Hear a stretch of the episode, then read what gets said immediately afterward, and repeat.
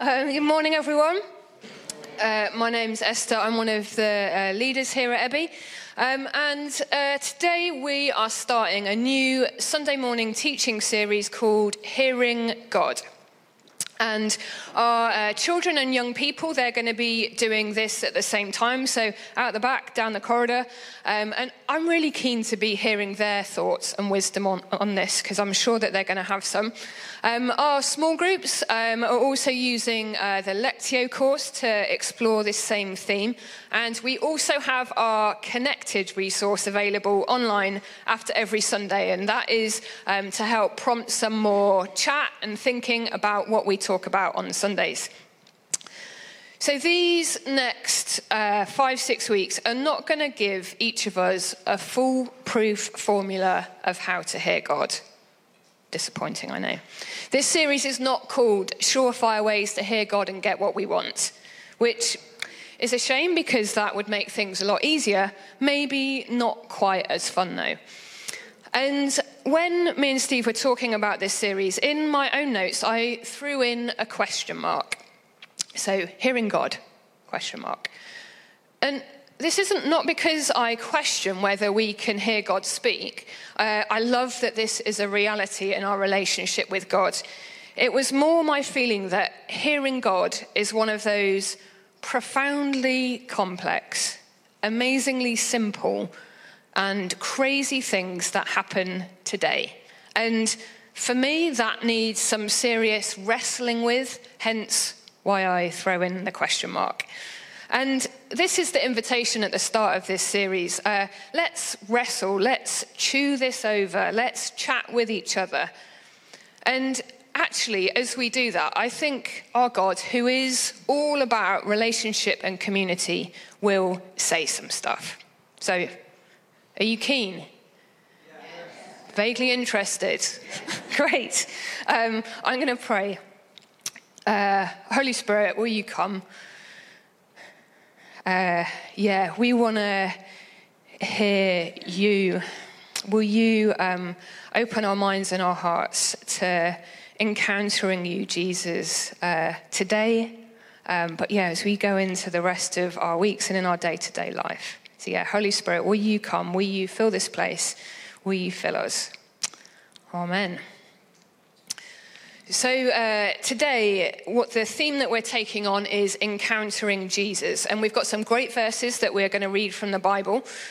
Um, first, though, this word encounter. I think it's something that we uh, say and pray out loud a fair bit.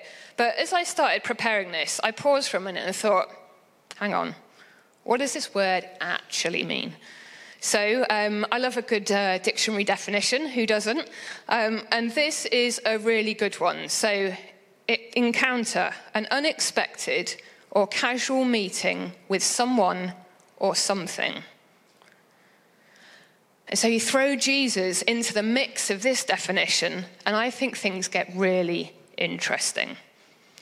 So the genuine question that I'm asking is do we want, are we up for an unexpected or casual meeting with Jesus. We might prefer um, a time scheduled neatly into our busy diary. Uh, we might also prefer a meeting with Jesus in a way that we are comfortable and familiar with, in an expected, easy to understand, neatly boxed kind of way. And I'm no expert on this, but from what I've experienced of Jesus in the ups and downs of me trying to follow him, I think that Jesus properly enjoys the unexpected and casual. I think he has a sense of humor that loves to surprise us and loves to just explode our tiny human minds. And we're going to read a story from the Bible where we'll see this happen to two unsuspecting travelers. And my hope is that as we hang out with Jesus, as we read these words this morning, we'll hear him speak right here, right now. And that might be casually, it might be unexpected, or something totally different. So let's read from uh, Luke chapter 24. We're going to read verses 13 to 35. Uh, It's quite long, um, but it's going to be on the wall behind me. If you've got a Bible, follow along. Um, there are Bibles at the back as well, just uh, help yourself. So, this is uh, like titled On the Road to Emmaus. Now, that same day, two of them were going to a village called Emmaus, about seven miles from Jerusalem. They were talking with each other about everything that had happened. As they talked and discussed these things with each other, Jesus himself came up and walked along with them, but they were kept from recognizing him. He asked them, What are you discussing together as you walk along? They stood still, their faces downcast. One of them, named Cleopas, asked him, Are you the only one visiting Jerusalem who does not know the things that have happened there in these days? What things? he asked. About Jesus of Nazareth, they replied. He was a prophet, powerful in word and deed before God and all the people. The chief priests and our rulers handed him over to be sentenced to death, and they crucified him. But we had hoped that he was the one who was going to redeem Israel. And what is more, it is the third day since all this took place. In addition, some of our women amazed us. They went to the tomb early this morning, but didn't find his body. They came and told us that they had seen a vision of angels who said he was alive. Then some of our companions went to the tomb and found it just as the woman had said, but they did not see Jesus. He said to them, How foolish you are, and how slow to believe all that the prophets have spoken. Did not the Messiah have to suffer these things and then enter his glory?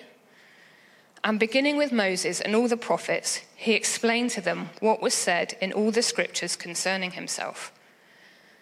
As they approached the village to which they were going, Jesus continued on as if he were going farther. But they urged him strongly, Stay with us, for it is nearly evening, the day is almost over. So he went in to stay with them. When he was at the table with them, he took bread, gave thanks, broke it, and began to give it to them. Then their eyes were opened and they recognized him, and he disappeared from their sight. They asked each other, Were not our hearts burning within us while he talked with us on the road and opened the scriptures to us?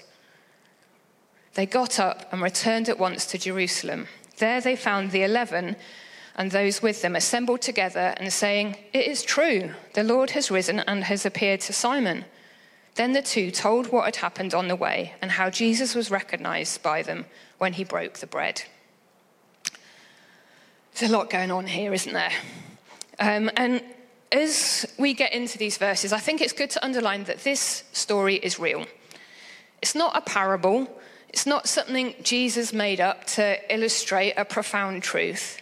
This is real people in a real place, in a real and specific moment in time. Like our verses start with, now that same day. This day, this specific moment in time, is what we call Easter Sunday. And so far, it has been one mind bending, head exploding kind of day. Earlier on in chapter 24, Luke tells us that the women had returned with some crazy news. There was no body in the tomb to anoint with their spices, only angels telling them that Jesus is alive. And this news, it's not exactly received well by the rest of Jesus' followers. In verse 11, it says, But they did not believe the women because their words seemed to them like nonsense. But it's okay because we've got Peter to work it out. He goes to the tomb and finds nothing. And the end of verse 12 says, And he went away, scratching his head, doesn't say that, wondering to himself what happened. So it's in this context, with these events unfolding in real time, that our couple decide to get out of Jerusalem and walk seven miles to a village called Emmaus. Like maybe it had got too much. Maybe they needed to get away from the place where they saw Jesus brutally killed, away from their disappointment, from the people with their crazy stories about angels and empty tombs. Maybe they just needed a bit of peace and quiet to think and process with each other. Enter Jesus. But apparently, not as they expected. And so there are three things we're going to pick out from this encounter with Jesus. And keep in mind the definition of the word encounter. So we're going to look at encountering Jesus in the casual, in the unexpected, and we're going to have a look at those little three words it is true. So, um, in the casual, we're going to kind of focus on verses 17 to 29. And I love the way that uh, this couple encounter Jesus in their present reality. Like they're hurt, they're in pain, their faces are downcast. There's no pretending or hiding it. They're walking and talking, trying to make sense of, of the last three days, probably the last three years. And as they're talking, Jesus shows up and falls in step with them. Now, Jesus could have jumped out from behind a rock, gone for the big reveal, shouting, Surprise! Cheer up, you two, it's me, Jesus, it's all good, don't worry, I'm back, I'm alive. But he doesn't. Jesus understands and knows their pain, maybe even more than they do. And so he gently and carefully asks questions. What are you discussing? What things? And we can encounter Jesus in the day to day stuff of our real lives. And I think we probably know that, but I wonder if sometimes we don't see Jesus walking alongside us. We don't hear him asking the questions. Because, I don't know, maybe it seems a little too casual. Like, why, why would Jesus be doing that? He knows everything anyway, so why even bother asking the questions? Like, maybe when I was sat in church on a Sunday, or maybe when I'm having a read of my Bible or praying, like that, that makes a bit of sense. But when I was driving to hockey last Monday, feeling all kinds of pain and confusion at the complicated messiness of life, did I see Jesus sat next to me? Did I hear him asking, How are you doing, Est? What's going on for you right now? I'm not sure I did, to be honest. But in reading these verses and seeing Jesus in them, I'm 99% sure that that was happening. In the reality of my Monday driving to hockey, that Jesus was sat right next to me asking those questions. And I like that it, um, it only takes Jesus asking this, our couple this second question for them to unload.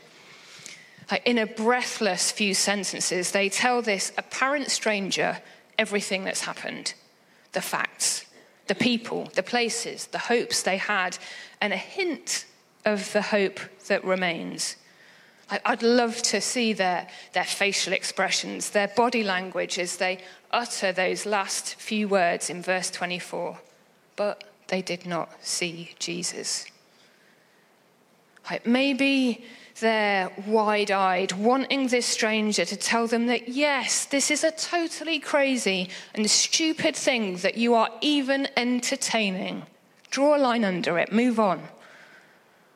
Or maybe they want this stranger to say, yes.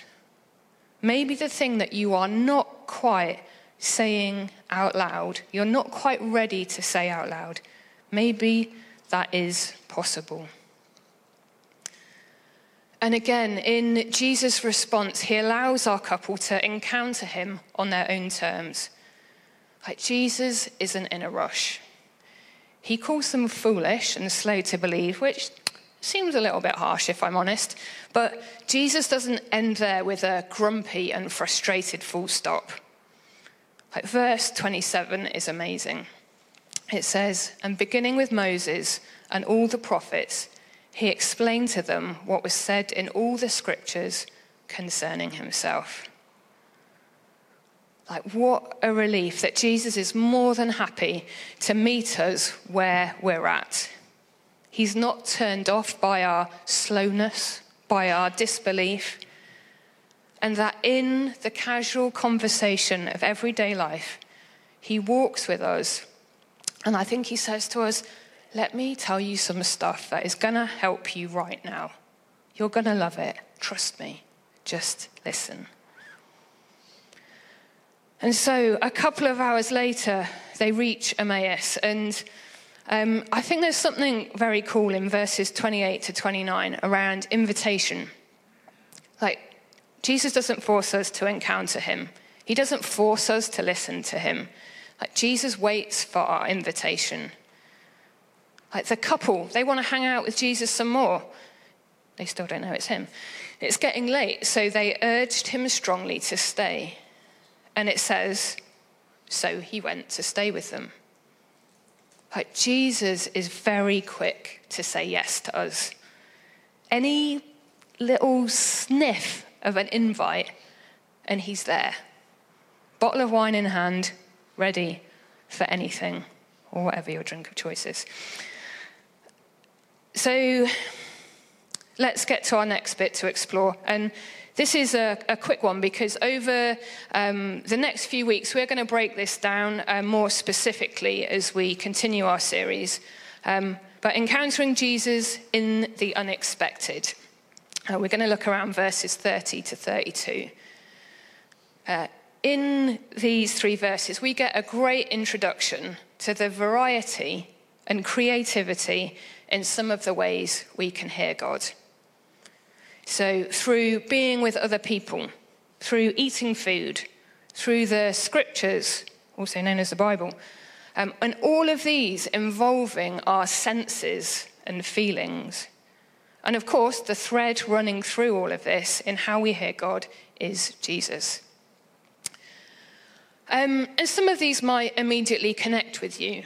Like you might hear God and encounter Jesus very easily through the Bible. Like this fits with your character and personality quite naturally. Uh, you might hear, and hear God and encounter Jesus when you're with other people. Maybe when you're eating food. Like that's how you connect with God best. You might be all about that hard to put into words, I just kind of feel it stuff. And this, this is who you are. And there are obviously a load of other possibilities besides. The great thing is that God knows us and knows that we connect and respond in different ways. And God is loving and gracious enough to go with us in that. But here's the challenge what about the possibilities of the unexpected meet up with Jesus? What about those ways that we quite quickly dismiss as, oh, yeah, but that, that's, that's just not me? And as we go through this series over the next few weeks, you might uh, see a talk title coming up, or you might find yourself sat here on a Sunday and someone stands here and says, We're going to talk about this. And you, oh man, that's not me. This isn't going to be for me like, oh, that, that prophetic stuff, that's definitely not me. That's only for those slightly weird, out there kind of Jesus followers. That might be an example of something that I might have said, for example, in the past. But let's try not to. It's not an easy ask, but let's try and embrace those unexpected Jesus encounters. And if you are feeling particularly courageous, maybe even ask for them because Jesus is up for that, right? And finally, uh, we are going to look at our third bit from these verses, and this is where we're going to end. So, verses 33 to 35, and that it is true. This has got to be one of the craziest days to have lived through in history. Everything that we've read this morning happened in one day. We've had a combination of events and encounters, casual, unexpected, simple, complicated, all at the same time our couple have walked and talked for a few hours with a stranger who turned out to be Jesus and then disappeared as mysteriously as he appeared. So, what's next for our couple? What they don't do is they don't lock the door, cozy up together to process what on earth has just happened, to get some well needed rest. The start of verse 33 says, They got up and returned at once to Jerusalem to tell the others. Encountering Jesus isn't for the warm fuzzies. It is not for us to keep to ourselves on a Sunday morning, thank you very much. Jesus is so much more than that. And something I love about Jesus in all this is that encountering him, it isn't a one chance and I'm gone kind of thing. It's not a one time only in our Christian lives kind of deal. Like you'd think that the combination of Easter Sunday events was enough. Like we've had the women's testimony, the empty tomb, our couple and their heartburn encounter, and Jesus appearing to Simon, apparently at the same time. Um, this seems like a good amount of evidence to get building that early church on. Um, we read in um, Luke's second book in the Bible called Acts, in chapter 1, verse 3, it says, After his, Jesus' suffering, he presented himself to them and gave many convincing proofs that he was alive. He appeared to them over a period of 40 days and spoke about the kingdom of God. Like Jesus kept showing up in different ways, in different places, to different people. And the great news for us is Jesus keeps showing up in different ways, in different places, to different people. Like this is who he is. This is what Jesus does in the weird and wonderful, in the mundane and ordinary, again and again and again. Unlimited encounters with Jesus. That is the deal. Um, I was reading um, something earlier this week that was talking about John Wesley and um, he's kind of quite a big deal, um, who uh, went to a worship meeting in, I think it's 1738, I can't quite read my handwriting, somewhere around that era. um, and it says about that that um, this meeting, it was to transform his life. That night, feeling his heart strangely warmed, heard that before, his rigid religion was replaced by a deep assurance of God's loving presence. His rigid religion was replaced by a deep assurance of God's loving presence. I'm going to pray.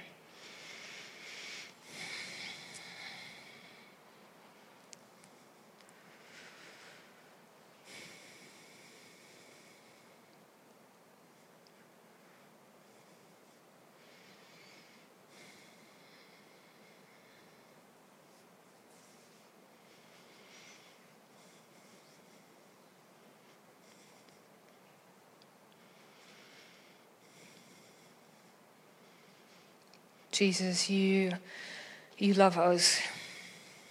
You know us more than we, better than we know ourselves.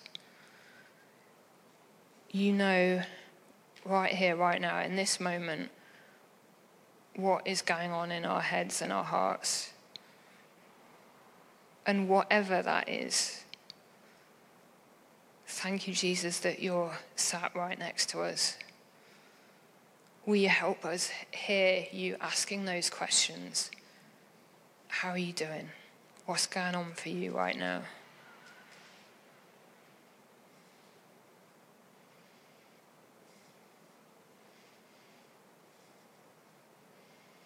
Jesus, will you open our eyes? Will you open our hearts to encounter you in, in the boring? in the mundane and in the slightly crazy and out there. Because we're sorry when we box you, where we only invite you in a certain way or a certain place. Will you um, surprise us?